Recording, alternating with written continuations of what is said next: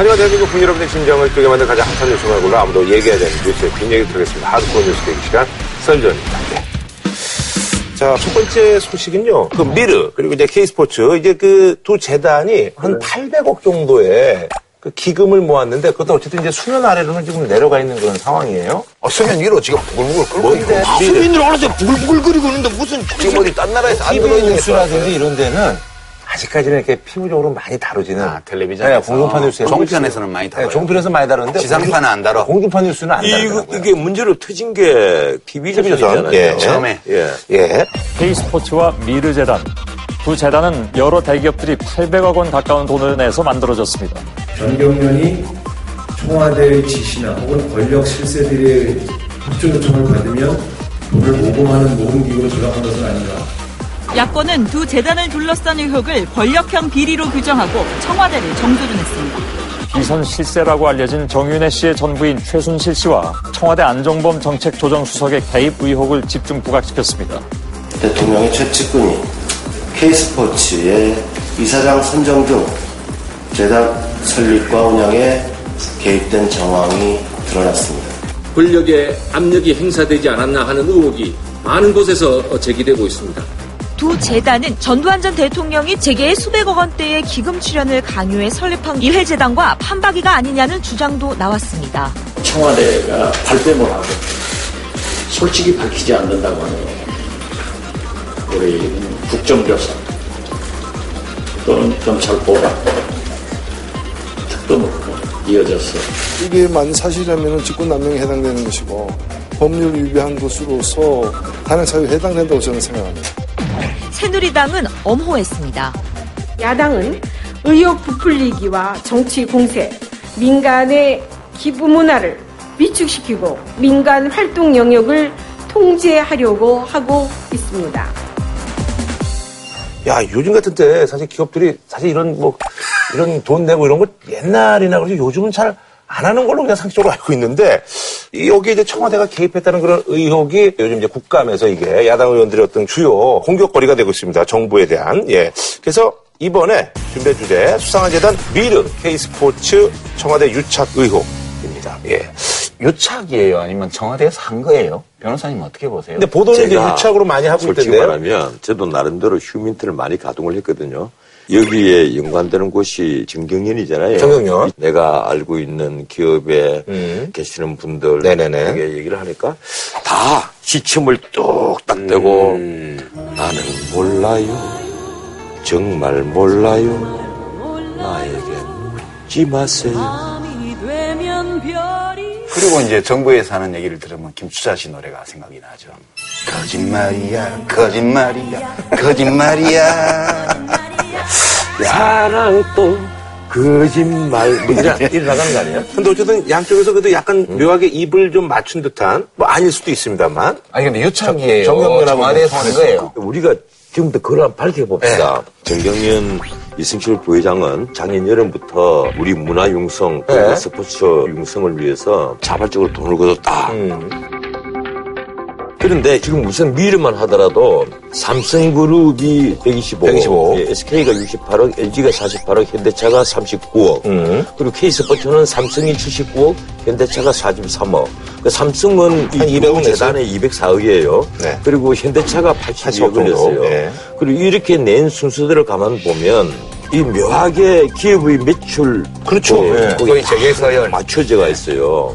이 그래서 이게 가령 자발적으로 내는 것 같으면 그런 아, 거 상관없이 좀 대충. 가져가고 예. 누가 많이 내는 사람 안에 뭐 이제 사업적으로 좀 예. 연관이 있는 사람들은 덜 예, 낼 수도. 예. 음. 마치 딱 정해져서 액수를 나눠준 것 같이 냈단 말이에요. 할당이라고 하죠, 이렇게. 예.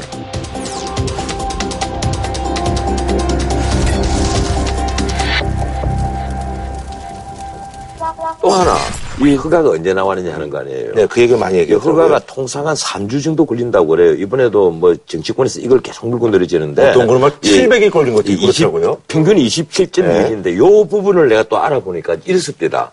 요 사이는 가령 재단법인이든지 사단법인이든지 서류를 갖고 가면 거기서 이 담당관이, 주무관이 아, 요거 요런 거 좀 보충을 해서 오세요 하고 접수를 안 받는데요. 그래서 보통은 다 서류를 보완하는 기간이 있기 때문에 들고 가면 한 일주일에서 한 열흘 정도면 나온대요. 아, 첫 번째 이제 넣어서 이제 보충하고 그게 예, 이제- 아, 미리 접수를 안 하고 아하. 아, 여기 여기 빠졌네 이런 거 보완을 미리 하세요. 보완해서. 예. 음. 그래서 가지고 오세요. 아, 하면 보완해서 가지고 일주일 걸린다는 예? 예, 보완해서 이제 가지고 왜냐면 오면 장관 예. 결제까지 놔야 되기 때문에. 그걸 심사를 하는 거예요. 네네네. 그런데 미르 같은 경우에는요, 오후 5시에 접수를 합니다. 서울에 와서 했어요, 작업을. 예. 그리고 밤 8시 27분에 세종시 과장이 결제를 해요. 서울은 접수는 서울에서 했는데, 그리고 이튿날 9시 36분에 실장이 결제 완료를 합니다. 실제 밤 시간을 빼면 5시간 만에 허가가 난 거예요.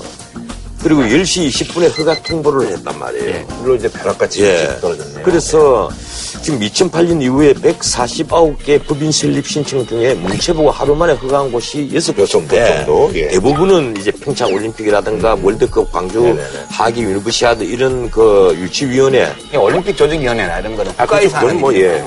이 미르하고 케이스포츠는 전혀 그런 공적인 어떤 그 재산법인이 아닌데 그렇게 얘기는 하고 있어요. 예. 하루 만에 그것도 실질적으로는 밤에 이 퇴근 전에 접수를 했는데 밤중에 막그 처리를 해서 아침에 나왔단 말이에요. 이걸 어떻게 봐야 되느냐.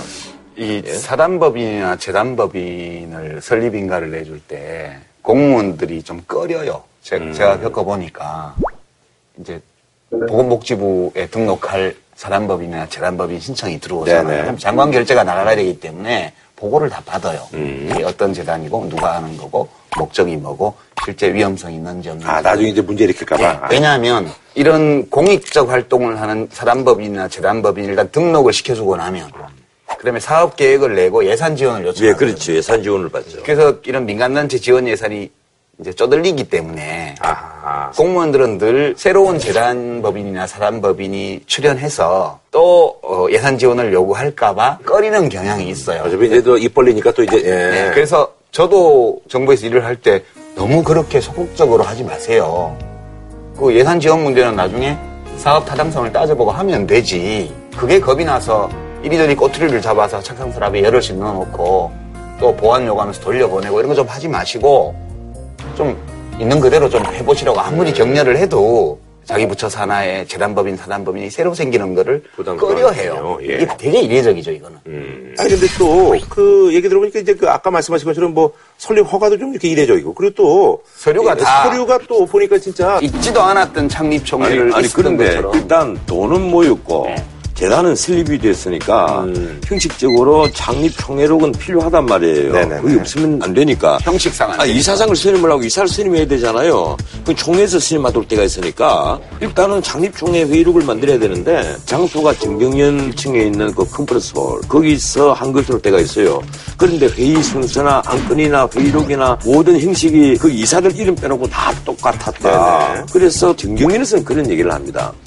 그동안에 사회 기여율이 좀 있었는데 그게 또 없어진 지 좀 몇 년 됐다. 아하. 뭔가 우리가 사회 기여를 해야 되지 않겠느냐. 집에서 뭔가 좀 예. 이벤트를 한번 해야 되는구나. 네, 이런 그래서. 제안이 아. 있었고 그래서 얘기를 해서 이제 우리가 돈을 모으자 이렇게 했는데 미르를 작년에 만들고 미래 이제 문화와 관련된 예. 그런 재단이죠. 미르만 만들어 놓고 보니까 또 스포츠 융성을 해야 되겠다 해서 케이스포츠를 만들었다는 거예요. 그래서 이 회의록 같은 것은 막 거의 비슷할 수밖에 없었다. 이제 이런 얘기예요. 아니 그런데 예컨대 이제 미르가 먼저 생기고 K스포츠가 그 다음에 생겼죠. 예. 미르는 작년 10월, 어, K스포츠는 올 1월인데 그 회원 명단이 똑같지를 않아요. 약간 차이가 있어요. 돈낸 기업들이 미르에는 있고 K스포츠에는 없는 회원이 있는데 K스포츠 총회 회의록에 거기 들어있지도 않는 미르의 발언자가 여기 들어있는 거예요.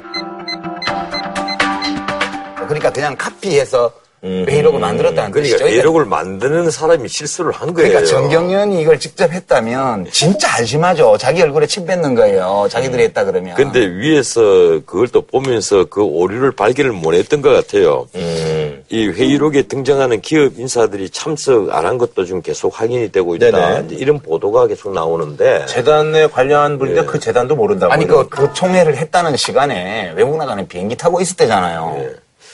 그럼 뭐 그러니까 이 창립 총회 자체가 없었어요. 없었고 회의록만 있는 거죠. 그러니까 돈은 먼저 모아놓고 근데, 나중에 근데 어떻든, 예. 뭐, 미르 재단이 그 돈을 486억을 거둔 건 정경련이 거둔 게 맞거든요. 그렇죠. 그- 그건 확실해요. 그리고 K스포츠도 288억을 정경련이 모금을 한 건 맞습니다. 그러니까 일부 언론에서 지금 할당표까지 문서가 다 예, 나왔잖아요. 모금 창구는 정경련이 맞아요. 맞는데. 그러니까 정경이 이제 예. 자발적으로 한 거냐 아니면 청와대에서 그 안정보 수석이 이제 뭐 개입한 그런 게 맞는 것이냐. 예, 문제는 그 얘기죠. 이제 그거란 말이에요. 안종범 수석이 개입을 했느냐. 여부거든요. 그 TV조선이 처음에 보도를 할 때 그 모금 활동은 진경연이 주도했지만 참여 기업들 지원 금액은 가이드라인까지 음. 만들어서 통보를 했다는 거 아니에요. 근데 안종범 수석은 내가 개입할 리가 있느냐? 내가 무슨 이유로 그러냐? 예, 이렇게 만들었다는 얘기만 들었을 뿐이다. 그러니까 이승철 정경련 부회장이 거의 돈이 다 모여졌을 예. 때 안종범 수석한테 이렇게 잘 됐다는 얘기만 했고 자기는 격려만 해줬다. 그러니까 음. 통화해서 이 얘기를 주고받은 사실까지는 확인이 됐죠. 예. 근데 자기가 뭐 지시를 하거나 뭐 네네네. 해서 한 건 아니라는 거죠. 자발적이라는 얘기인데 문제는 언론 보도에 이미 안정범 수석이 재단 인사에 개입한 흔적이 나온단 말이에요. 뭔가 하면 대통령을 수행을 해서 멕시코에 가 있을 때 어떤 이사에게 당신이 물러났으면 좋겠다 음, 이렇게. 전화가 왔다는 거예요. 해외 로밍으로. 그 재단에 정말 그냥 말고만 있는 상이라면 대통령을 모신 참모 입장에서 그 먼 멕시코에서 한국까지 전화를 해가지고 음, 당신 그만두라는 식으로 얘기를 할 리가 있겠느냐는 거예요.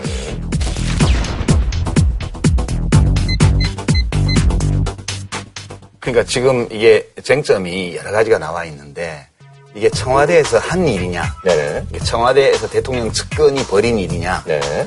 아니면 대통령 모르게 대통령 가까운 사람들이 일부 청와대 참모하고 손잡고 기업들한테 돈을 갈취해서. 만든 거냐, 네네. 이런 이제 쟁점들이 있는데 그 갈치라는 표현은 조금 음, 갈치죠. 이게 왜 갈치라고 그러냐 하면 이것은 일종의 과거의 거리주의 시대에 있던 기업의 준조세와 아니, 아니, 아니, 같은 내가 왜 갈치라는 표현을 형법적으로는. 갈치가 되면 형법적으로 공갈죄가 성립이 됩니다. 예.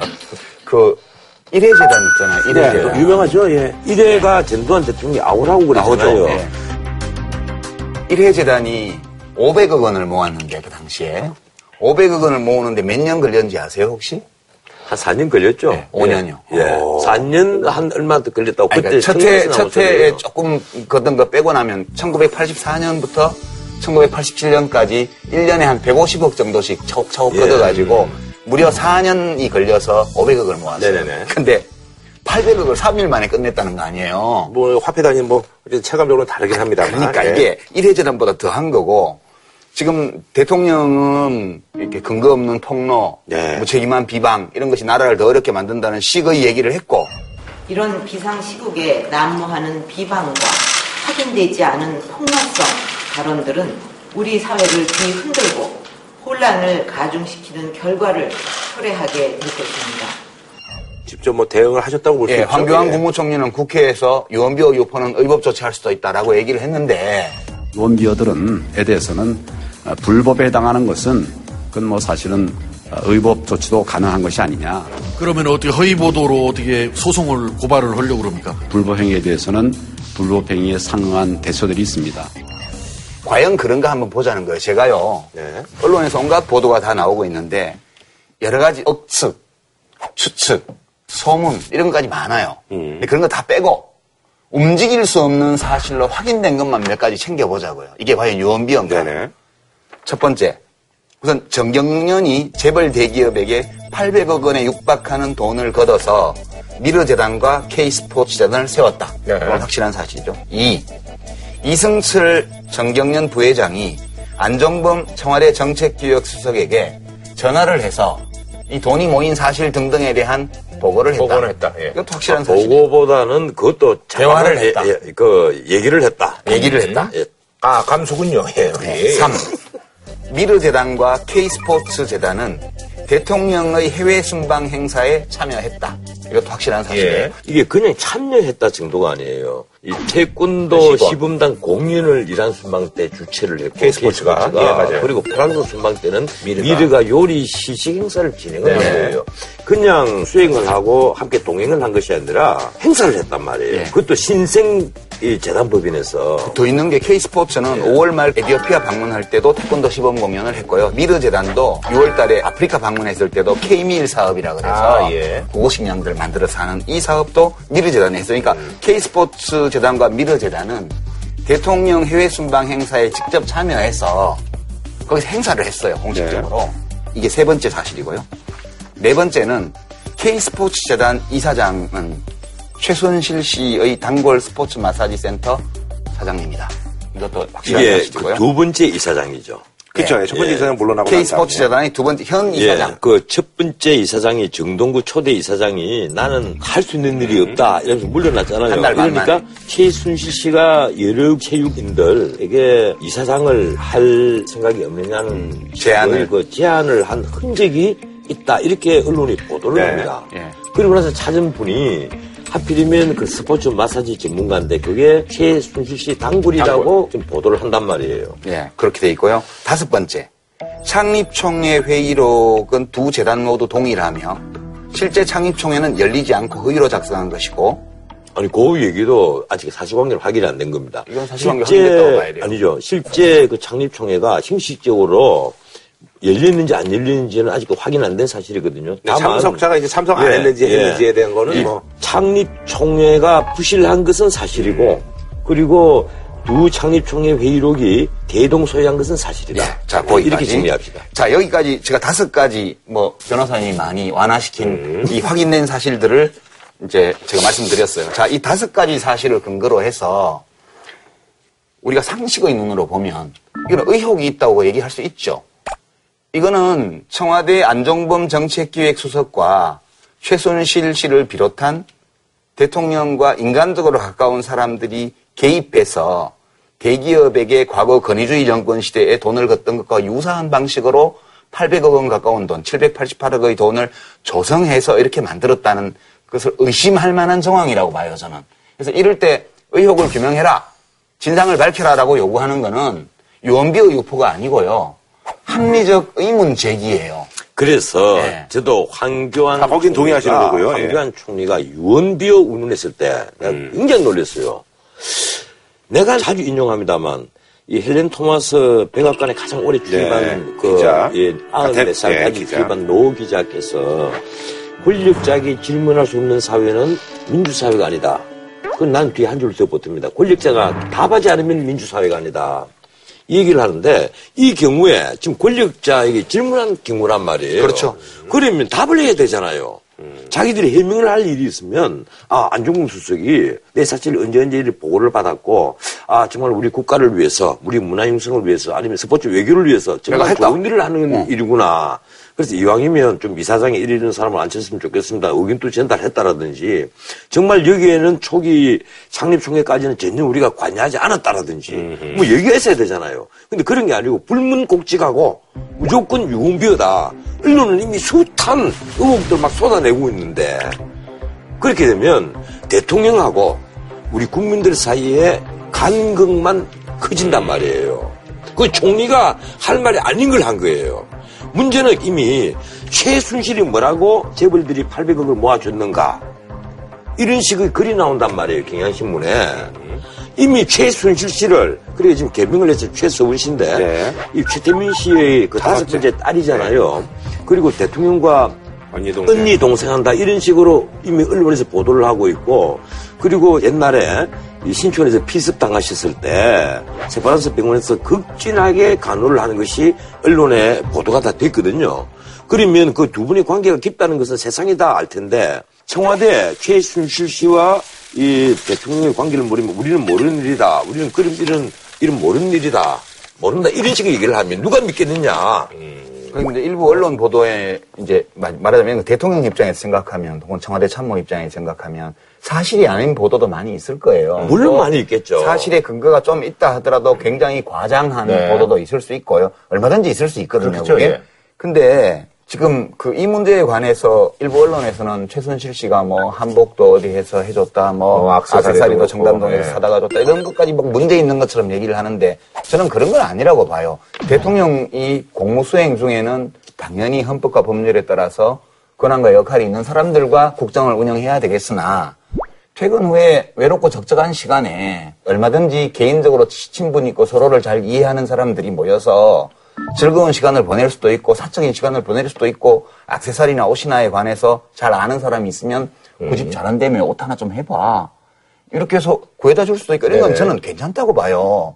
그런 거 있어야지. 그런 거 없이 뭐. 그렇죠, 그렇죠. 그럼 예. 뭐, 그 점에 예. 있어서 저도 그 조홍천 의원이 아주 오바했다. 예. 이 조홍천 의원이 한 얘기란 말이에요. 그분이 공직기관 비서관을 하면서 그 분야를 계속 감찰하는 분이잖아요. 그런데 박 대통령의 브로치와 목걸이 등을 예. 최순실 씨가 청담동 시합에서 사서 전달했다. 이런 식의 마치 폭로성 발언처럼 하는데 야 그거 뭐 이런 것까지 얘기를 그러니까요. 하냐. 그러니까 지금 언론에서 대통령의 사생활과 관련해서 친밀한 어떤 그룹이 있고 그 그룹과 여러 가지 사적인 의상이라든가 액세서리라든가 포함해서 여가 시간을 보내는 것까지 얽혀 있을 수 있는데 그건 당연한 거예요. 네. 그런데 있을 수밖에 예. 없는 거고. 야, 그 중에 하나만 제가 좀 짚고 나갑시다. 가령 일부 보도입니다. 이게 확인 안 된 상이지만 최순실 씨 쪽에서 추천을 했어. 그 청와대 행정관 상급으로 윤전추 그 씨. 윤전추 씨를 헬스 트레이너를 임명을 했잖아요. 네. 만약에 그게 사실이라면요. 이건 대통령께서 공사 구분을 못 하신 거예요. 3급 행정관이라면 우리나라의 고위공직자 아니에요. 부이사관. 그 헬스 트레이너는 누가 보더라도 대통령의 건강을 위해서 이 뽑은 사람이잖아요. 근데 헬스 트레이너 출신이 지금 이제 어, 행정관인 거는 뭐 맞는 얘기고. 출신이 아니라 헬스 트레이너예요. 이 사람 하는 일이 대통령을 지금 헬스 또 헬스 트레이닝 하는. 거예요. 3급 행정관이에요. 예. 근데 뭐 굳이 그거를 행정관 자리에 임명할 일은 아니었다는 그런 얘기고요. 네. 문제의 초점이 대통령과 친밀한 사적인 그룹이 있다는 것은 문제가 아니라고 봐요, 저는. 네네. 근데 이 대통령과 친밀한 관계에 있는 사적인 개인이나 또는 몇 사람의 모임이 실제로 국가 운영과 관련된 일에 개입하기 시작하면 그때부터 이게 측근 비리가 되는 거예요. 그게 이제 비선 실세라고 예. 불린단 말이에요. 이렇게 보면 미르 재단도 보면 지금 황교안 총리 보고 제가 참 권하고 싶은데 이 미르 재단의 지금 다 사임한 이사진을 한번 보세요. 이게 지금 뭔지 보면 이사장은 뭐 연세대학교 대학원장이세요. 뭐 그럴 수 있죠. 감사는 부동산 전문가예요. 그 이사 다섯 명을 보면 국악방송 사장으로 다니는 달력남봉. 그죠? 그 다음에 전통 한복 만드는 분이요. 그 전통 한복이 대통령 취임식 때 한복 준비하신 분이잖아요. 예. 그 다음에 큰 광고회사 부장 직책을 가지고 있는 회사원. 그 다음에 실내 디자인 하는 분. 그 다음에 한국 무형유산진흥과 관련해서 뭐 소리 이런 거 하는 분. 이렇게 지금 이 사진을 구성해 놓고 여기다가 돈을 400억 원 넘게 지금 한 재단을 맡긴 거잖아요. 네. 그럼 도대체 어떻게 해서 이 면면들이 미르재단의 임원진을 구성하게 되었을까? 이렇게 보면 좀 이상하잖아요. 이거는 그러니까 사람들이 생각하기에 아 이거는 최순실 씨를 비롯한 대통령과 사적으로 가까운 사람들이 대통령의 권위를 호가호위해서 대한민국에 한다하는 대기업들에게 수백억 원의 돈을 뜯어낸 사건으로 볼 수 있다는 거예요 이게. 그런데 이번에 그 9월 2일 날 새로 이사가 3명 또 선임되잖아요. 예. 김의봉 롯데 컨설트홀 대표, 배선용 대림산업 상무, 근데 강명신 문화창조융합센터장. 이분은 이 대통령 직속 자문기구인 문화융성위원회 위원인데다가 측근으로 알려져 있단 그렇죠. 말이에요. 그런데 이제 이런 얘기를 하면 정경련에서는 어떻게 얘기를 하는가 하면 이 청와대나 정부의 관련 인물인지 전혀 몰랐다. 이 얘기를 한단 말이에요. 모른 척 하는 거죠. 근데 몰랐을 리가 있겠어요. 근데 조홍천 의원이 우병우 수석도 최순실 씨하고 뭐 관련이 있다라는 얘기에 대해서 뭐 언급할 만한 얘기는 그럼 이제 우병우 수석이 그런 얘기 오르내리는 이유는 있죠. 그러니까 우병우 수석이 박근혜 정부에서 검사장 인사에서 탈락했단 말이에요. 그 검찰 후배들이 먼저 검사장이 되어서 자기가 사표를 낼 수밖에 없게 됐잖아요. 그래서 이제 검찰 기다렸었죠. 문화상. 그래서 이제 밖에 나와 있는데 갑자기 민정비서관으로 2014년 그때 5월 달에 되고. 그다음에 곧바로 승진해서 네, 수석이. 민정수석이 됐고 하기 때문에 그런 얘기 나오는 거고요.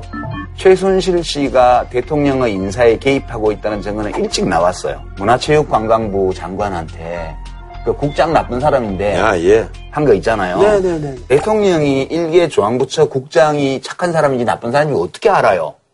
누군가 가서 얘기한 거 아니에요. 음. 그래서 조처하라고 그랬는데 조처 안 하고 엉뚱하게 민원 낸 쪽이 잘못이다 이렇게 되니까 위에를 갈아치우잖아요. 예, 그- 그런 사건들을 보면서 지금 말씀하신 게 유언비어일 가능성이 굉장히 높습니다. 총리가 경고를 했는데 아, 합리적 추론이에요. 아, 겁도 없이 지금 이렇게 유언비어를 계속 말씀하시면 나 설정 프로그램이 없어질까 싶어서 겁이 나서 그래요. 변호사님도 겁나는 게 예, 있어요. 저쪽 먹고 삽시다. 아, 요새 이걸로 먹고 사세요? 그럼요. 저는 빚은 실세가 아닙니다. 어, 아니, 그러더니 많은 분들이 이제 그 궁금하시는 게 이제 그 최순실 씨. 그러니까 저희가 이제 정윤혜 씨 얘기는 뭐 많이 들었는데 그분의 와이프라는 거는 아시는 분은 알고. 그게 아니고 정윤혜 씨가 최순실 씨의 남편이죠. 네, 지금 이제 이혼하셨습니다만. 그래서 똑같은 말 아니에요? 네. 달라요. 최순실 씨에 대해서 많이 언론에서 이제 다루고 그래서 정은혜 씨가 사실 비선실세가 아니라 이분이었던 게 아니냐라는 그런 뭐 의혹들이 좀 나오고 있어요.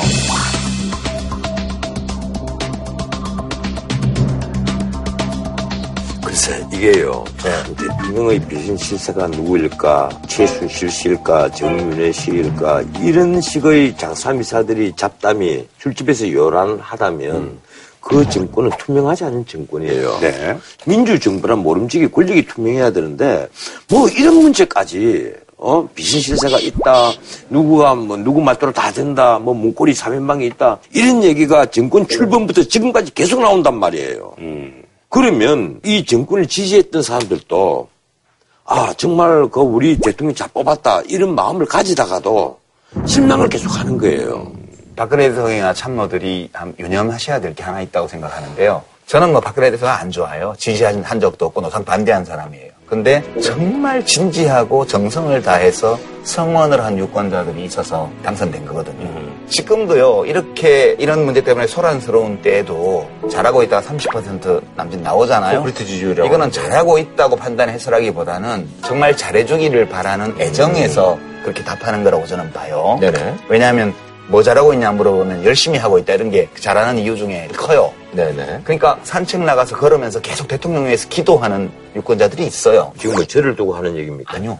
아이, 변호사님은 그럴 일은 없죠. 아유 무슨 그러니까 얘기예요 지금? 박근혜 대통령이 이분들을 더는 실망시키지 말아야 돼요. 이분들이 이런 일들을 지지하기 때문에 대통령 국정 수행을 계속 지지하는 게 아니고 정말 잘하고 성공하기를 바라는 마음에서 지지하는 건데 그것을 이른바 콘크리트 지지율이라는 걸 믿고 이렇게 오불관원으로 이렇게 한다는 거는 정말 좀 청와대에서 다시 좀 생각해 봐야 돼요. 오불관은 예, 정말 오불관이라는 표현이 적절한 것 같은데 박 대통령이 수석 비서관회의에서 한 얘기는 이렇습니다. 이런 비상시국에 난무하는 비방과 확인되지 않은 폭로성 발언들은 우리 사회를 뒤흔들고 혼란을 가중시키는 결과를 초래하게 될 것입니다. 정영국 청와대 대변인이 한 얘기는 이렇습니다. 제기된 의혹들은 사실이 아니다. 언급할 만한 일고의 가치도 없다. 민경욱 새누리당 대변인은 가장 강력하게 말씀하셨더라고요. 비선실세에 운운하며 마타도식 마타도. 정치 공세를 펼치고 있는데 대선을 앞두고 의혹을 부풀려서 정권을 흔들려는 얄팍한 행동을 중단할 것을 야당에 촉구합니다. 이거 두분 다 기자 출신 아니에요? 예, 내가 아까 한마디만 충고를 하자면 이렇습니다. 이런 식의 답변은 공복의 답변이 아니다. 공복은 이런 식으로 답변하면 안 되는 거예요. 질문을 하는데 답변을 하지 않고 청와대에서 나오는 얘기는 늘 똑같아요. 질문하는 네가 나빠. 아니, 의도가 이거- 불순해. 이래. 의혹들은 사실이 아니다. 그리고 언급할 만한 가치가 없다. 이 두 개란 말이에요. 그 언급할 만한 가치가 없는 질문을 계속하면 어떻게 되겠어요? 그럼 그게 황교안 총리가 보면 유언비가 되어버리는 거예요. 그렇죠. 유언비어 얘기 나오니까 다시 제가 옛날 얘기를 하나 하면 일해재단이 건물 공사를 할 때였어요. 1986년도요. 네. 돈이 이미 한 400억 원 넘게 모였을 때고 공사를 하고 있었는데 언론이 단 한마디도 보도 못했어요. 그거를 일해재단을. 그, 그 무렵에요. 전두환 대통령이 퇴임 후에 어, 재단으로 갈 것이다. 이, 이런 얘기가 나왔었어요. 이미 성남 주변에서는 아, 여기가 일회 연구소, 뭐 일회 재단, 일회 연구소라고 많이 났죠. 소문이 많이 났어요. 그때가 언론이 정부의 완전한 통제 아래 있었기 때문에 네. 보도를 못할 때 노동자 신문이라고 하는 불법 신 유인물이죠. 네. 그걸 만들어서 폭로한 죄로 보안사에 끌려가서 물고문, 정기고문을 다 당했던 사람이 김문수 전 경기도지사예요. 그대의 대학 선배. 아, 저는 그때 김문수 씨를 어느 기관에서 잡아서 어디로 데리고 갔는지를 추적하느라고 엄청 수사 활동에 바빴어요. 제 동생도 그때 같이 잡혀갔기 때문에. 그러니까 그때도 죄목이 유언비어 유포였어요. 유언비어 날조 뭐 이런.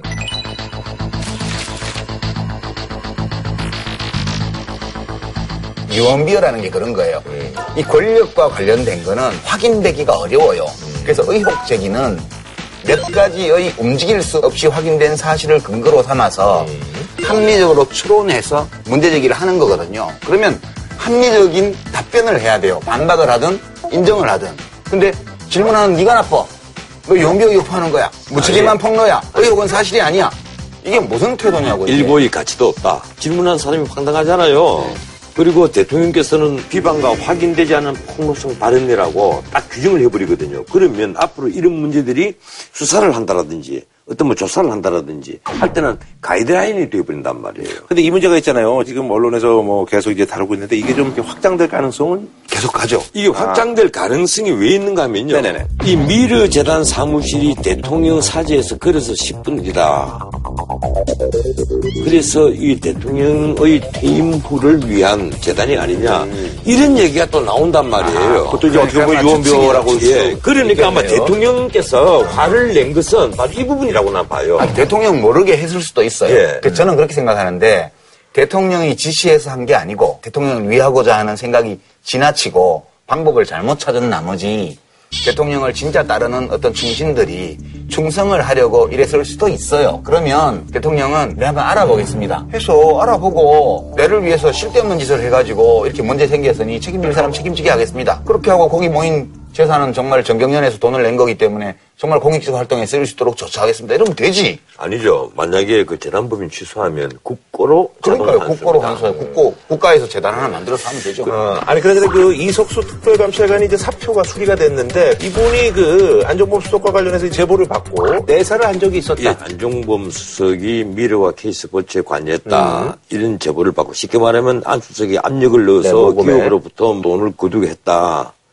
그런 이제 첩보를 받았다는 거예요. 그래서 내사를 했다. 네. 이 얘기예요. 특히 그 감찰 반원들하고 언론에 접촉을 하잖아요. 그 특정 감찰 반원 한 얘기가 기업시 임원에게 왜 출연했느냐 이렇게 물었더니 대답을 못하고 문산만 바라보며 한숨만 쉬더라. 이 얘기까지 언론에 보도가 됐단 말이에요. 만약 이게 언론이 장문이라면 모르겠는데 이게 사실이라면 미르와 K스포츠 만들 때는 뭔가 권력에 뒤에서 작용을 한 것으로 추론 할 수밖에 없는 그러니까 거예요. 이석수 감찰관이 3년 임기의 직책에 갔는데 한 게 없었어요. 네. 그래서 이제 금년도에 와서 뭘 막 시작을 한게 우병우 수석 관련이랑 그다음에 박근영 씨 예, 예, 관련 그거랑 또 그 전에 네. 1호가 이제 이 안종범, 이 안종범 수석에 어, 관련돼서 예, 정책조정수석의 기업 자금 음, 저는 갈치라고 그랬는데 하여튼 뭐 모금 모금이라고 하죠. 다시 한번 주의를 환기시키면 특별감찰관이 하는 일은 대통령 사촌인의 친인척과 그리고 수석비서관급 예. 이상이거든요. 그러니까 딱 거기에 해당되는 예, 케이스여서 이러니까 거론되는 게 지금 우병우 수석, 안종범 수석이잖아요. 그러니까 이제 이 자료도 검찰이 다 가져가 버렸어요. 이제 특별감찰관에 대한 수사를 시작하면서 내사 사- 자료를 몽땅 검찰이 가버려, 가지고 가버려가지고 이제 밖으로 나오기도 틀렸어요. 이제. 이 근데 청와대 그 지난번에 국기문란 발언이 있었잖아요. 이석수 씨가 그렇죠. 조선일보 기자와 전화 통화를 예. 한그 내용, 그걸 청와대가 이거는 국기문란의 행위다. 지금 언론에서는 그런 얘기가 나옵니다. 우병우 감찰에 대한 불만이 아니라 이석수 특감이 건드려서는 안 될 부분, 음. 건드리지 않을 것이라고 생각했던 부분을 건드렸기 때문에 아. 국기문란이라는 말이 나온 것이다. 이제 와서 해석해보니 그 말이 그 말이었다. 왜 이렇게 오병을 뭐 이게 아니라 이제 다른 거였구나. 예, 또이 점에 네. 대해서 정영국 대변인은 특별감찰관이 하는 일을 우리는 알 수 없다. 음. 이렇게 딱 뗍니다. 황 총리 께서는 들어서 알고 있다. 이렇게 답을 했다가 아 뒤늦게 언론 보도를 보고 알았다. 이렇게 발언을 또 수정을 해요. 음. 그러니까 참 이게 우리 국민들만 답답한 거예요.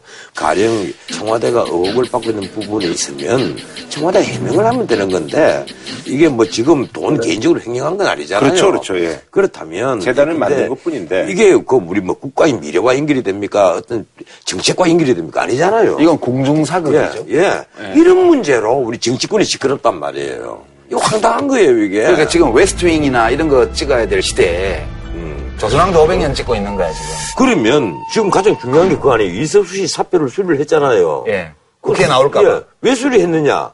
30일 날 나오도록 때가 있단 말이에요. 예? 기관 정인으로. 음. 네네네. 그 정인으로 나오면 이석수 씨가 위증을 만약에 할 수가 없죠. 예. 안 한다면 법률가잖아요. 네네네. 음. 그러면 이제 온갖 얘기를 다 털어놓아 버리면 이제 머리가 아프니까 기관 정인으로 출석을 막으려면 사표를 수리할 수밖에 음. 없지 않겠느냐. 이래서 사표를 제출한 지 한 달 만에 사표를 수리한 것이다. 또 이런 의혹이 휩싸인다. 그러니까 이걸 이 사람 다시 불러내려면 기관 증인이 아니고 그냥 그렇죠. 개인 증인으로 예. 다시 채택하는 의결을 해야 되는데. 그런데 채택 못해요 이제 지금 예. 새누리당이 네. 국회의장 사퇴를 요구하면서 예, 국정감사를 보이콧하고 있어. 예. 그러니까 할 수도 없어 지금.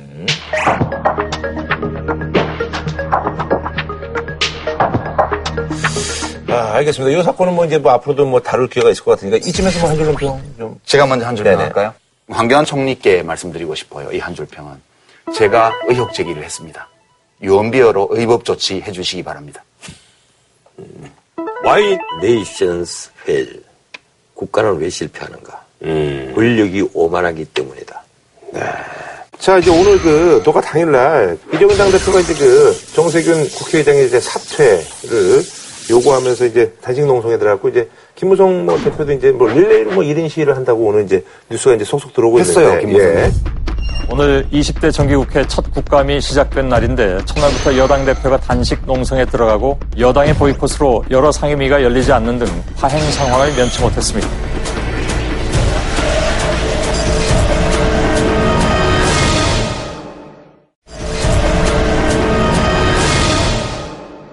이게 이제 발단이 이제 김재수, 이번에다 이제 해임 건의안이 이제, 어, 가결이 됐죠. 야 3당의 공조로 해서. 대정부 예. 질의가 종료되면 네. 해임 건의안 처리를 하게 되는데 네.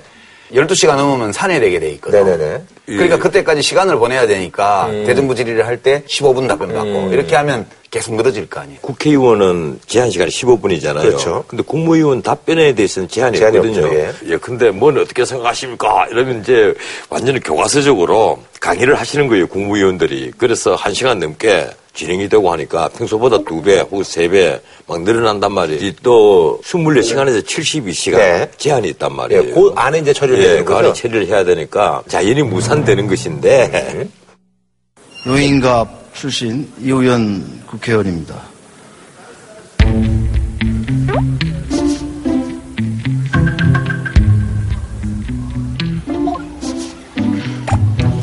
저 시끄러워서 못.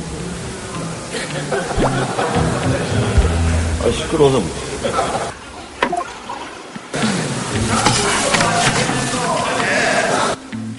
반말하지 마세요. 왜 반말해요? 서영수 의원 수고하셨습니다. 다음은 경북 경주 출신의 김석기 의원 나오셔서 질문해 주시기 바랍니다. 지금 국무위원들이 식사를 못하고 있어요. 아니, 김밥 먹을 시간이라도 줘야지. 아, 김밥 도, 돌아가면서 드시면 되죠. 아니, 의장은 자기가 밥 먹고 정신 차리고 밖에서 뭐 하는 거냐고. 아니, 의장님 밖에 나가서 빨리 식사하고 왔잖아요. 들어가세요. 들어가세요. 자, 김석기 의원 나오셔서 질문해 주세요.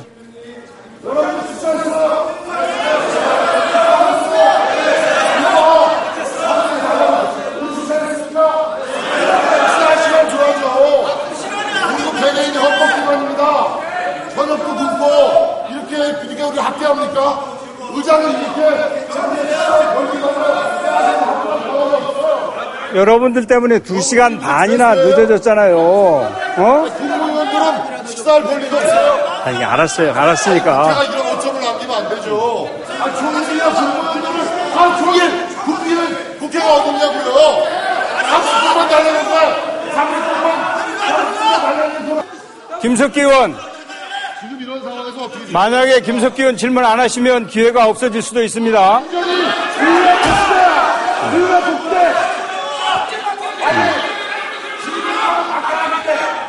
왜 국가가 지금 벌어지고 있어?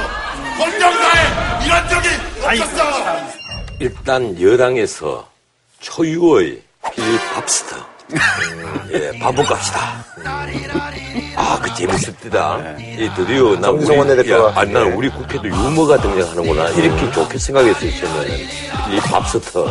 그리고 이 정의장이 차수변경을 했잖아요. 또 차수변경은 국회법에 여야가 협의를 해야만 되거든요. 네. 근데 이 경우에 정진석 원내대표나 원내부대표나 일절 협의는 없었고 원내 부대표에게 통보 한번 했을 음. 뿐이다. 차수병이 한번 해보자. 이 말 한마디 들었을 뿐이다는 거예요. 아하. 그래서 정세균 의장이 절차의 정당성을 무시를 해버리고 뛰어넘어버린 것이거든요. 살짝 그냥 예. 신용만 하고 넘어간 예, 거죠. 신용만 하고 팍 넘어갔단 말이에요. 그걸 생각을 못 했던 거예요. 처음에 새누리당은 필립 밥스터를 할 때는 음. 아주 안심을 했다고, 희낙낙했다고. 그래서 원래 대정부 질의를 필리버스터식으로 예, 예. 할 많이 신청해가지고. 예, 신청을 해서 할 수가 있었을 텐데 그걸 안 하고 필립 밥스터 정도로 충분하다 이렇게 믿어 의심치 않았는데 정세균 의장이 이게 새누리당의 표현을 빌리자면 폭거를 했단 말이에요.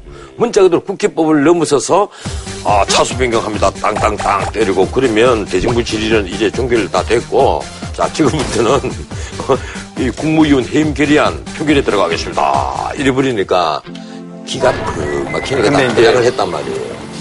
그 제가 객관적으로 보기는 그래요. 절차적으로 하자가 있, 있었던 것은 맞다. 그렇더라도 여당의 경우에는 누가 뭐라고 해도 정도를 긋지 않은 것은 분명하다. 이 필립 밥스터를 비롯해서 여러 가지 그 지연 선수를 썼지만은 그거는 좀 궁색하다. 여당이 뭔가 정도를 안 그렸어요. 그러니까 새누리당이 하는 거는 국회에서 1인 시위 전 당대표부터 그다음에 현 당대표는 무기한 단식 투쟁 그다음에 형사 고발 뭐 온갖 걸 다 하잖아요. 근데 이게 늘 보던 풍경이잖아요. 새로울 게. 없고 예. 원래 야당들이 원래 하던 건데 지금 여당이 소수파가 되다 보니까 야당들이 원래 하는 걸 하는 거예요. 네. 그래서 왔다 갔다 하고 있는데 국정감사까지 보이콧하고 있잖아요. 아니 집권 여당이 정규국회를 마비시키면 대통령은 국정, 국정 운영을 어떻게 하라는 얘기예요? 근데 역대 이런 경우가 없었나요? 없죠. 지금 이게 사상 초유의 우리 그- 국회가인데 여러 가지 일들이 많은데 이건 없었어요. 이건 없었어. 이번에 야당이 그 김재수 장관 해임 결의안을 밀어붙이고 그리고 단독으로라도 국정감사를 하겠다 이렇게 치고 나가잖아요. 결국은 전부 다 타깃은 내년 대선에다 있는 거예요. 쉽게 말하면 대선 주도권, 전국 주도권을 누가 잡을 것이냐, 여가 잡을 것이냐, 야가 잡을 것이냐, 여기가 밀려버리면 대선까지 밀린다는 거예요. 이러니까 밀리지 않겠다. 이래서 이제 1인 시위도 하고 드디어 단식까지 하는 모양인데 거대 정당에 있는 분들이 당 대표부터 단식을 한다면 나중에 보기 딱하다. 실제적으로 보면 김무성 전 당대표가 1인 시위 1번 타자로 나와서 한 문구를 보면 정세균 의장의 어록이에요. 그 사회석에서 본회의장에서 한 말이 다 녹취가 돼가지고 세월호나 세월호든 아니면 그것은 하나 덮으라고 그러는데 진짜 그러니까 그냥 맨입으로 안 되는 거지. 정 의장의 발언으로 미루어 보건데 여야 간의 물밑에서 교섭이 있었던 것 같아요. 음. 이 김재수 장관과 관련해서 얘기가 있으니까. 그러니까 세월호 특별법에 따른 그 조사위원회 활동을 좀 더 연장하는 개정안을 여당이 수용해 줄 경우에 야당이 김재수 장관에 대한 해임 건의안이 그냥 철회까지는 아니더라도 유야무야 되게 할 수 있다는 식의 얘기가 물밑에서 오갔던 것 같아요. 그 녹취록에 뭐 하나 주고 하나 받자 그 얘기 예, 그런- 그래서 이제 의장이 아이고 이렇게까지 안 가고 그한 개씩 주고 받았으면 될 수도 있었는데 그거를 한 개도 안 내놓으니까 결국 빈손으로 갈 수밖에 없는 거 아니야? 이렇게 한 것을 시비를 잡아가지고 지금 국회의장이 의장이 아니고 어, 더민주 당원이나 마찬가지다 이렇게 해서 지금 기싸움인데 저는 이 새누리당의 이런 행동이 불합리하다고 보지는 않아요. 나름 일리가 있다. 왜냐하면 새누리당이 지금 제일 겁내하는 거는 국정감사에서 모든 상임위원회에서 전방위적으로 미르재단, K스포츠, 우병우 사태, 뭐 이석수 특별감장관 문제 네네네. 등등 해서 대통령의 측근 비리 또는 청와대의 이 권력 남용, 부패 이런 문제를 가지고 전방위적으로 해댈까봐 그게 굉장히 지금 무서운 거예요. 그래서 이제 사실 국감 시작되기 전에 그것 때문에 사실 뭐 예. 전원이 감독과 그러니까 이제 얘기했었죠. 국감은 그냥 시간만 흘러 보내고 빨리 종결될수록 좋아요. 그래서 지금 새누리당의 이 투쟁 방식은 여권 입장에서 보게 되면 전략적으로 합리적인 거예요, 거다. 전략적으로. 아. 그래서 저는 아 이게 그 속내를 노골적으로 내놓을 수는 없기 때문에 다른 빌미가 필요하고 음. 그러다 보니까 정세균 의장의 의사진행에 관한 문제라든가 이런 걸 잡고 음. 최대 투쟁을 해서 국정감사 지금 예정되어 있는 날짜들이 있잖아요. 네. 이거 다시 여야 합의로 조정하지 않는 한은 그냥 흘러가는 거거든요. 머리 자신 거래요? 아주 효율적인 전략이다. 이제 이게 많은 언론에서 이 얘기를 한단 말이에요. 특히 미래재단 K스포츠 문제 그리고 오병우 수석 문제 이걸 다 틀어낼 수가 있으니까. 그러니까 그건 지금 이것 때문에 이제 그게 이제 좀 언론 그렇죠. 네. 아, 내려갔어요. 그, 네. 지금 명분은 그래요. 이 대통령께서 이 김재수 장관 해임 결의안 그 딱 통과되고 나서 13시간 만에 청와대 수석 비서관 회의에서 얘기를 하잖아요. 비상시국의 형식 요건 또 갖추지 못한 채 해임 결의안을 통과시켜서 유감이다. 그러니까 지금 그 당장 새누리당의 김도 원내수석 부대표가 아까 1인 시위 김무성 전 대표가 했다는 바로 그 내용이에요. 세월호 특조위 어버이연합 청문회 때문에 생사람을 잡은 것이다. 그리고 청와대가 정영국 대변인이 기자들에게 개임 건의안을 수용하지 않겠다 이 얘기를 하면서 이유를 댄 게 이렇습니다. 임명된 지 한 달도 채 되지 않은 장관에게 직무 능력과 무관하게 해임을 건의했다는 점. 그러니까 장관이 되고 나서 어떤 새로운 그 하자가 생겨야 되는데 방금 장관이 됐으니까 새로운 하자는 없잖아요. 뭐 업무를 잘못 수행을 했다라든가 이런 건 없고 인사청문회 과정에서 제기된 의혹은 모두 해소됐다는 점. 지금 이제 와서 김재수에 대한 의혹은 전부 다 풀렸다고 얘기하잖아요. 초저금리 1.4%로 대출받은 것이 아니고 6.7%로 대출받은 것이다라든지. 어머니 관련 부분. 예, 그리고 9억짜리 아파트였는데 은행에 건재당에 7억이 돼가 있었으니까 2억 남았는데 앞에 이 살았던 사람이 1억 8천만 원 전세금을 줬던 걸 오히려 천만 원 더 얹어서 1억 9천만 원 줬다. 그리고 어머니가 차 상위청으로 해서 의료보험, 건강보험 혜택을 받았다는 것은 이건 이 가족의 비극적인 가족사. 그리고 자기를 키워준 어머니는 따로 있었다. 사실 김재수 도덕적으로 이 흠결이 건 아니었다. 도덕적으로 흠결이 없고 오해를 받은 것이다. 그러면 진작 이 청문회 때 왜 이런 얘기들을 안- 안 나왔어요? 예, 근데 이 전세금 문제라든지 그리고 은행에 대출받은 이율 문제 같은 것은 본인이 몰랐다는 거예요. 난 그 점이 이해가 안 되는 거예요. 지금 이제 와서 이 얘기를 한단 말이에요. 그리고 새누리당에선 이번 해임 건의안을 받아들여서는 안 된다고 요청한 점. 뭐 세 번째 사유는 어, 자기 느낌. 이거, 이거는 지우면 지우면 되는 거고. 이, 그 우선 인사청문회 과정에서 제기된 의혹은 모두 해소됐다? 과연 해소됐다고 국민들이 생각합니까? 안 하잖아요. 김재수 장관이 이렇게 말한 거에 대해서. 거예요, 네. 야당한테. 이 이유가 두 가지인데, 하나는 이른바 도덕적 흠결과 관련된 논란인데, 이것도 이제 본인은 사후에 해명되었다고 주장하지만 깔끔하게 해명된 건 아니에요. 이런 의혹 제기가 청문회에서 됐으면 청문회 때 위기 관리를 했어야죠. 자기 개인적인 생활 문제도 위기 관리를 못하는 사람이 농림축산부 일을 어떻게 하겠냐, 위기 관리가 되냐? 이거 하나 자질 문제 있고요. 두 번째는 끝나고 나서 동청회 홈페이지. 경북대 동청회 홈페이지에다가 내가 가만 안 있겠다 이렇게 올려서 괘씸죄로 콱 걸린 거예요. 거기다가 고소하겠다고 그랬었죠. 예. 용서 안 하겠다. 그래서 저도 조금 불안에 떨었었어요. 난 그런 얘기 들으면 겁나거든요. 난 워낙 소심하기 때문에. 사실 그 과거에 해임 건의안이 통과된 경우에 다 교체가 됐거든요. 이번에 김포에서 처음 국회의원 당선된 김두관 전. 행정자치부 장관 경우에 그 새누리당이 다수이던 17대 총선 직전에 해임 건의안을 통과시켜서 본인이 본인 스스로 했는데 건넸죠. 그때 해임 사유가 미군이 훈련하고 있는데 대학생들이 장갑차를 가로막았어요. 그때 미선 효순이 사건 나고 난 뒤에 한 1년 정도밖에 안 됐기 때문에. 그래서 반미 투쟁 이런 거 많이 하는 학생들이 와 몰려가서 미군 장갑차를 가로막았단 말이에요. 그거를 예방을 못했다는 이유로 해임 건의안을 의결했거든요. 그러면 무슨 돌고래가 뭐 바다에서 해수욕하는 사람 공격하면 해수부 장관이 사표내야 되냐. 뭐 이런 비아냥이 나올 정도로 그런 사유로도 했어요. 그러니까 이게 사실 정치 공방인데 기본적으로 장관은 정무직 공무원이고요. 대통령이 어떤 의도를 가지고 임명한 거고 또 야당은 그걸 공격하는 거고 여당은 방어하는 거고 이런 정상적인 정치 과정의 일부라고 보고요. 대통령이 뭐 거부할 수 있죠, 이거는. 아니, 근데 대변인도 잘못 알고 있는 것 같다. 뭔가 하면 헌법 63조에 국무위원 해임 건의안 조항이 있는데 여기는 요건이 없어요. 쉽게 말하면 총리나 그 국무위원을 해임 건의를 할 때는 아무 요건 없이 그냥 정치적 판단에 의한 해임 건의할 수 있다는 거예요.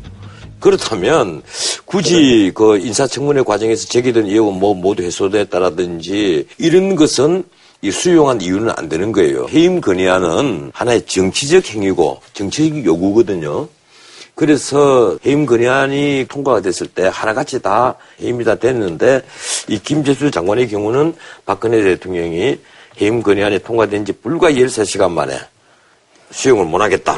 딱 이렇게 선을 그어버렸는데 이것이 앞으로 전례가 될 수도 있을 것이다.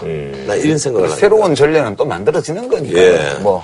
근데 궁금한 게 있는데 그 지난번에 그 이재명 성남시장 같은 경우도 단식하는 건 쉬운데 그 명분이 어렵다. 빼는. 단식이 정말 어려운 게 시작은 쉬운데 끝내기가 정말 어렵습니다. 약간 삐끗하면 병원 실려갈 때까지 버텨야 되는 거죠. 출구가 애매하다. 그러니까 명분이 있어야 되는 거죠.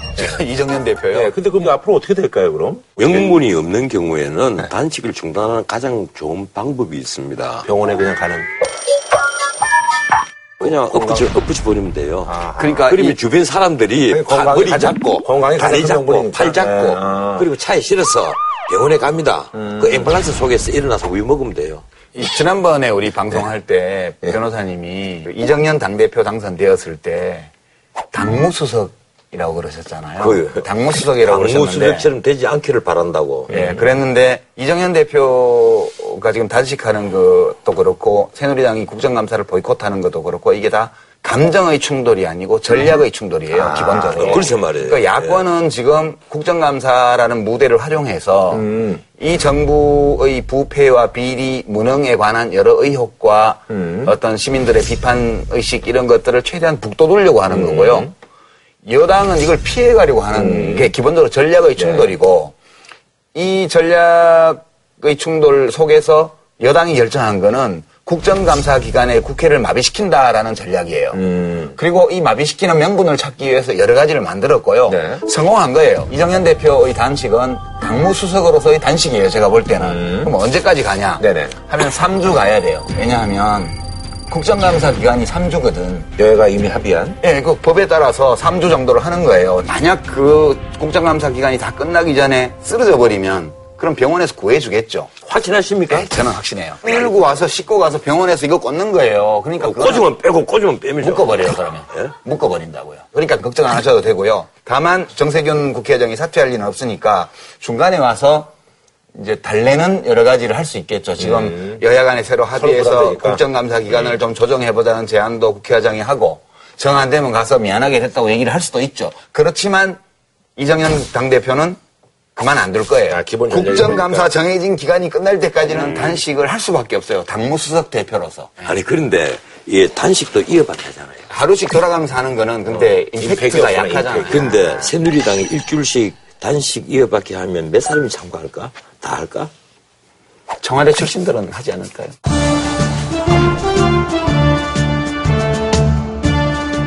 근데 새누리당이 지금 여당이잖아요. 네네네. 이게 이번에 새누리당이 국정감사를 거부하는 게 사상 초유란 말이에요. 새누리당 그쵸. 입장에서는 지금 대통령은 뭐 시급한 노동계획 뭐 온갖 말씀을 음. 하시는데 새누리당 거꾸로 국정감사를 거부를 딱 해버리면 이거 앞뒤가 안 맞는 거 아니야? 예, 앞뒤가 안 맞고 이 풍을 앞뒤가 예. 맞죠.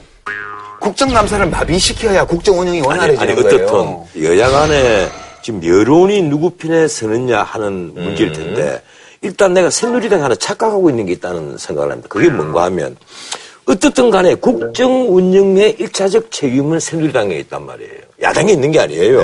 국정 운영 일차적 책임이 여당에 있는데 여당이 국정감사를 거부를 한다? 그러면 국민들은 당연하게 아 뭔가 갖출 게 있는 것이구나. 이러니까 국정감사를 못하도록 마비시키는 것이구나. 이렇게 생각을 하기 마련이에요. 네, 그게 그거예요. 반대가 늘어난단 말이에요. 나는 왜 이런 어리석은 짓 하는지 모르겠어. 아, 어리석은 게 아니고 이게 현명한 거라니까요. 국정감사를 정상적으로 해서 매일매일 새로운 의혹과 사실이 터져 나와서 당하는 것보다는 이게 나요. 그런데 사실은요, 이거 한번 보세요. 몸에 상처가 많잖아요. 네. 사실 내 몸에도 상처가 많이 있거든요. 근데 조명이 확 때리니까 이 상처가 잘 안 보이는 거예요. TV 화면에는. 배우들이 무대 서잖아요. 조명을 확 때려주면 안 보입니다. 이걸 감추려고 조명을 어둡게 하면 상처가 뚜렷이 보여요. 그래서 예컨대 자기의 어떤 흠, 인생을 살아가는데 흠이 없는 사람이 누가 있어요? 그게 대통령부터 말단 구급 공무원까지 누구나 실수할 수가 있고 흠길이 있을 수가 있고 잘못이 있단 말이에요. 그럼 그걸 조명을 확 떼서 다 깨놓고 깨놓아 버리면 이건 큰 하자가 아닌데. 아니, 그 깨놓으면 다 망한다니까요. 지금 K스포츠가 미르 재단이 이거 다 터지면 안 된다니까요. 아니, 그거 뭐 개인이 착복하기 위해서 만든 재단도 아니잖아요. 지금 그런 재단이 많이 만들어지면요, 일자리가 자꾸 많아집니다. 이 저 같은 사람이 노후에 할 일이 없으면 혹시 알아요. 그런데 와서 이사나 뭐 감사. 이사가도 감사나 뭐 혹은 이사장. 하긴 그 재단들은 전체 한 800억, 788억 중에서 뭐 기본 재산으로는 한 20%밖에 안 잡아놓고 전체 돈의 나머지는 다, 80%를 예. 운영 자금으로 해놔서 뭐 어떻게 해서도 감시도 안 된다는 데요. 그리고 앞으로 또 계속 받으면 되잖아요. 앞으로는 못 받아요. 대통령 퇴임하면 어떻게 받아요? 아니, 이제 그때는 십시일반으로 그려야죠. 이 연예인들 중에 돈 많이 버는 김구라 씨에게 뭐. 왜 내요, 그걸? 넘어가야 되겠군요. 아, 예. 문화 융성을 위해서 받겠다는데. 아, 그럼 뭐 이제 한줄 평으로 좀 넘어갈까요? 예. 그 저는 이정현 대표님 절대 안 죽으니까 마음 푹 놓고 계속 단식하십시오. 이번에 어느 의원이 냉동 국회라는 표현을 썼어요. 그래서 제가 한 말씀 드리겠습니다. 냉장 국회로 계속해 주십시오. 자, 다음 소식은요. 지난 추석 때요. 문화체육관광부가 이제 뭐 홍보 업무를 주로 하다 보니까 명절 때 이렇게 홍보 소식지를 만들어 주는데 내용 면에 있어서 지금 논란이 좀 되고 있습니다. 그래서 이번에 준비한 주제 홍보가 기가 막혀, 홍보가 기가 막혀. 자화자찬 정보 홍보물 논란입니다. 아, 아, 요건 또, 좀- 아니, 기준을 알 수가 없네.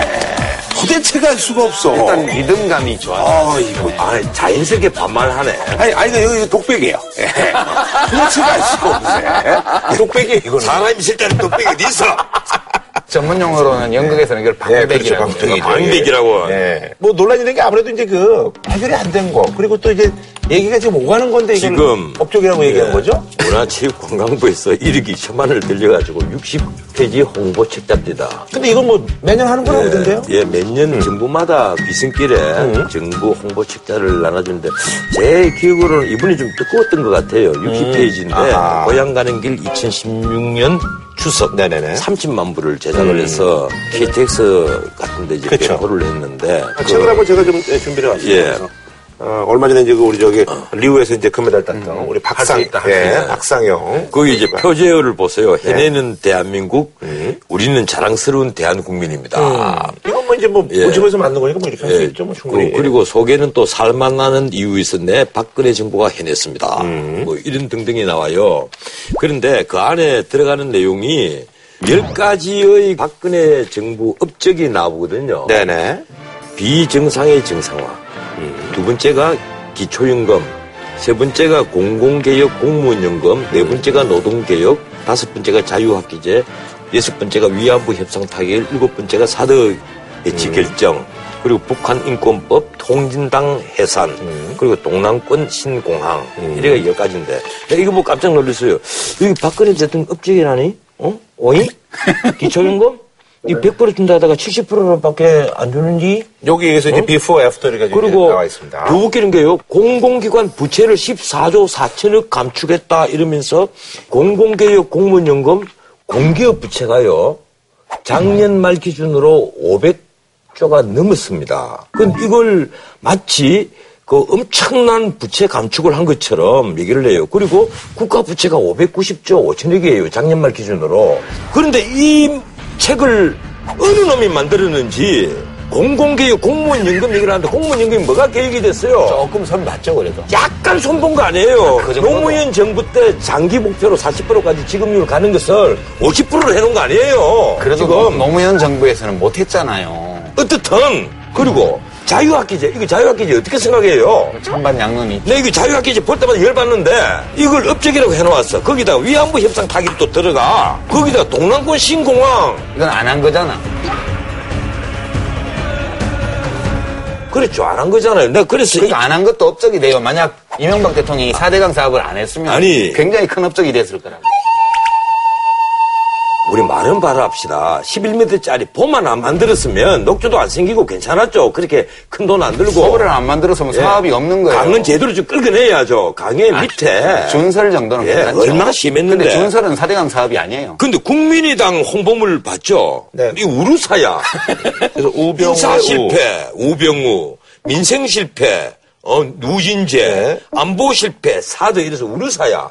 참 진짜 정말 우리 정치판의 어떤 처참함, 응? 처참함이에요. 그런데 아까 그. 책 하나 끄집어내서 네, 하나씩 모금 펴봐요. 마시고. 거기에 보면 위안부에 관련돼서 네. 어? 아빠, 엄마, 삼촌이 하는 대화가 있어요. 네. 자, 아빠가 이렇게 얘기하거든. 이렇게 이야기하다 보니 박근혜 정부가 알턴이 뺀 것처럼 해결한 성과가 꽤 많네. 나는 그 중에서도 한일 간의 일본군 위안부 협상이 타결된 게 가장 큰 뉴스인 것 같아. 그 이명박 대통령 성대모사 같은데요, 느낌이? 그럼 엄마, 아빠가 이명박이라고 생각하세요. 어? 엄마가 네. 정말 벌써 몇 년이에요? 그동안 과거사가 한일 양국의 최대 현안이었지만 일본이 책임 없는 태도로 계속 협상이 지연돼 왔죠. 이게 발연기야, 그동안 이게. 할머니들도 많이 돌아가시고 이렇게 삼촌이 그게 문제예요. 고령인 할머니들이 자꾸 돌아가시니까 이분들이 한 분이라도 더 살아계실 때 위안부 문제를 타결해야 하는 상황이었죠. 이러니까 엄마가 최종적으로 결론을 딱 내려줍니다. 이번 합의문은 일본 정부의 책임을 명확하게 했고 그간 일본 정부의 사죄를 받았으며 일본 정부 예산에 의한 이행 조치가 있어서 일본이 그동안 제시한 내용 중에 가장 진전된 내용이라고 평가하더라고요. 아, 내 이거 보고 기절할 뻔했어. 왜요? 우리 국민들 아무도 이렇게 생각 안 하는데. 아니, 그렇게 생각하는 국민도 많아요. 한미일 안보 공조 때문에 부득이하게 우리가 위안부 협상을 이 정도로 마무리를 했다. 국민들이 이렇게 박근혜 정부를 이해를 했는데 이런 식으로 미화를 해버리니까 일본이 돈 10억에 낸 걸 두고 그동안 제시된 내용 중에 가장 진전된 내용이다. 그럼 어떻게 하자는 얘기예요? 아니 근데 이렇게 홍보물을 만든 이유를 모르시겠어요? 정말 자존심이 없는 거야 이게? 아니죠. 저는 이거 보면서 되게 잘 네. 이해가 되던데. 아, 무슨 얘기죠? 아니 그 생각해 보세요. 이 책자에서 제일 눈길을 끈 대목이 살맛 나는 대한민국 이유 있었네 이렇게 돼 있어요. 이게 어떤 생각이 표현된 거냐 하면 우리 국민들이 막 살맛이 막 나 지금 막 행복해 행복해 죽겠어. 근데 이유를 몰라 왜 행복한지. 그래서 그 이유를 가르쳐 주는 거예요. 이유가 있었다고. 그 이유가 박근혜 정부가 한열 가지의 업적. 네. 그게 있었기 때문에 지금 대한민국이 살맛 난다는 거예요. 살맛 나요? 어. 이게 지금 나 요새 실전하면서 살맛 나요. 이게 그 제가 왜 이렇게 썼을까 생각을 해봤는데 이 홍보는 이 책자는 국민들이 보라고 그래서 보고 아 그랬구나 하고 깨우치라고 만든 책자가 아니에요. 청와대 대통령 책상 위에 딱 올라갔을 때 대통령께서 보시기에 좋았더라. 아, 여기. 그걸 하기 위해서 만든 홍보 책자예요. 그럼 이해가 다 되잖아요. 이, 요 60페이지, 여기 아트지 아니에요. 이거면 나무가 몇 그루인 줄 알아요? 스타에 들어갔겠죠. 10m짜리 나무 두 그루는 들어갑니다. 이런 아트지 하나 만들려면요. 아니 근데 그거는 이게 가치가 없다고 생각할 때 할 수 있는 얘기고요. 이거 되게 가치가 있어요. 이걸 만드는 문화체육관광부의 장관이나 실무자들이나 청와대 수석이나 비서관들은 그분이 보시기에 좋았더라를 위해서 이걸 만든 거예요. 대통령용으로 만든 거라고요. 한 부만 만들면 되는데 괜히 30만 부를 만들어 아니, 그런 거 아니에요. 그런 게 아니고 이걸 만든 문화체육관광부의 실무자들 더 나아가서 장관에 이르기까지 우리 국민들의 수준을 너무 낮춰본 거예요. 나 같으면 이렇게 안 만듭니다. 아니 국민한테 주려고 만든 게 아니라니까요. 아니, 내가 만약에 만들었다면요 제목을 이렇게 뽑을 겁니다. 우리는 지금 이렇게 어렵습니다. 그러면서 우리 정부가 겪고 있는 모든 어려움을 여기다 다 적어놓을 거예요. 아, 그럼 그거는 그분이 보시기에 좋았더라가 안 된다니까요. 그러니까 이, 이 홍보물을 보면 홍보물의 내용에 대해서는 찬반이 엇갈릴 수 있는데 이 홍보물을 만드는. 만드는 청와대 참모들이나 정부 부처의 국무위원들의 생각이 어디에 가 있느냐를 보여주는 거예요. 그러니까 국민들하고 소통하고 국민과 공감을 이루는 게 목적이 아니고 대통령을 기쁘게 해주는데 목적을 두고 홍보물을 만든 거예요. 이렇게 하면 민간 기업 같으면 다 잘려요. 모가지예요. 여기에 보면 여기에 밥상에 꼬마까지 여섯 명이 들어앉았거든요. 그리고 김밥이 그 12개가 놓여가 있어요. 만두 아니에요? 송편. 여기 김밥으로. 아, 송편이에요. 송편이 그렇죠. 여기 여기서 왜 김밥을 먹어요? 그래서 내가 그 말 하려고. 무슨 어떻게 추석에 김밥을 넣고 있나 싶었어요. 사람은 네. 여섯 명인데 젓가락은 두 개밖에 없고 이거는 나머지는 손 갖고 그림이 좀 잘못됐다. 근데 말이죠, 이게 지금 그 소녀상 얘기가 지금 자꾸 나오고 있고, 아, 그리고 그 얼마 전에 이제 예, 위안부- 10억 엔이 입금이 됐는데, 이 명목이 또 이제 배상금이 아니라 뭐 거출금이다 뭐 이런 얘기도 좀. 거출금. 아니. 예. 일본에서 거출금이라는 표현을 썼죠. 네네. 일본에서 자기들 일반 회계 예비비 중에 네, 그 성격이. 장부에 올려야 되잖아요. 거출금 이렇게 음. 썼다고 언론에 보도가 된 거예요. 네네네. 거출금으로. 거출금이라는 뜻이 뭔지 알아요? 객출금이란 그렇죠. 말이에요. 음. 우리는 객출을 한다 이러잖아요. 네. 그럼 이게 배상금이 아니란 말이에요. 음. 자기들이 사죄를 하는 의미에서 이 재단법인에 내어놓는 돈이 안 되는 뜻이에요. 음. 이래 더 기분 나빠지는 거예요. 그 소녀상 이거는 철거, 뭐, 어떻게 될까요, 이게? 그뭐 쥐들이 밀어붙인다 우리가 철거를 하나요? 일본에서야 철거해달라고 계속 요구를 하겠죠. 그럼 우리는 그냥 버티는 거고. 아니 우리 정부는 부인을 하거든요. 네. 우리가 뭐 손인상 철거를 약속한 바가 없다. 네. 또 이번에 화해치유재단 이사장도 돈 100억 받고 그 말을 했어요. 이 손인상에 관해서는 음. 약속도 한 바 없다. 이런 얘기를 했는데 일본 정부는 계속해서 그 얘기를 하는 거예요. 음. 이제 다 끝났으니까 손인상은 치워주세요. 이 얘기를 한단 말이에요. 그것이 배상금입니까? 아니면 치유금입니까? 어떤 명칭을 제가 딱히 말씀드리기는 제 어렵습니다. 지금 배상금인지 치유금인지 그 부분에 딱 이사장님께서 정확하게 어렵습니다. 그 돈의 의미와 정체성을 모르고 계시는 거죠. 근데 그 의미는 확실합니다. 어떤 의미는 겁니까? 배상입니까? 치유입니까? 배상격, 배상금적 성격을 띤 치유금입니다. 다 만족할 수 있겠냐. 그렇지만 지금이라도 이런 정도로라도 합의가 된 것은 다양하다. 빨리 재단이 만들어지고 이행이 되었으면 좋겠다. 이렇게 말씀하시는 분들이 많이 있습니다. 근데 지금 위안부 할머니들이 소송까지 하고 있잖아요. 헌법재판소 결정, 쉽게 말하면 우리 그 정부가 11년도 했던 거죠? 헌법재판소에서 예. 예, 한 결정에 위반해서 이번에 합의를 했다는 거예요. 그 헌법재판소 결정은 정부가 일본의 불법 행위로 인한 어떤 자국민의 그 배상 청구권 이걸 묻지 않는 것은 헌법상 기본권을 침해한 것이다. 이제 위헌이라는 거죠. 이런 예. 거예요. 정부가 그 위안부 할머니들의 어떤 배상 청구권 이걸 인정을 해서 대신해서 사워줘야 되는데 정반대로 이걸 다 깜태버리고 돈 10억 원에 그냥 합의했단 말이에요.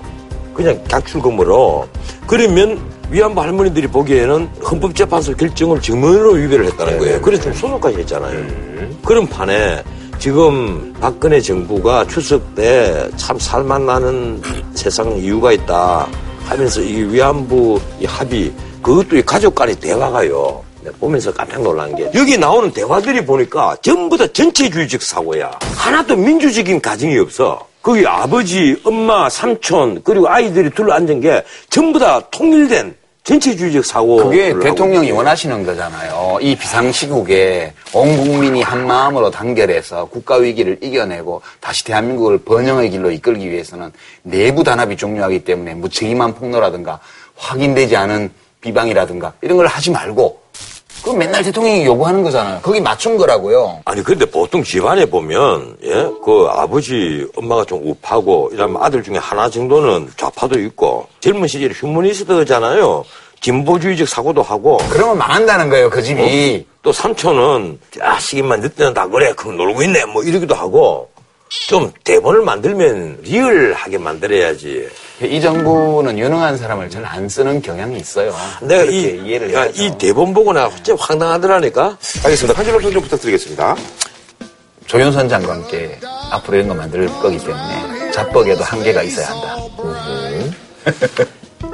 머리 나쁜 공무원들 걱정됩니다 뭐 명절이 지난 지 얼마 안 됐는데 여전히 뭐, 예. 덕담 보도는 주로. 예.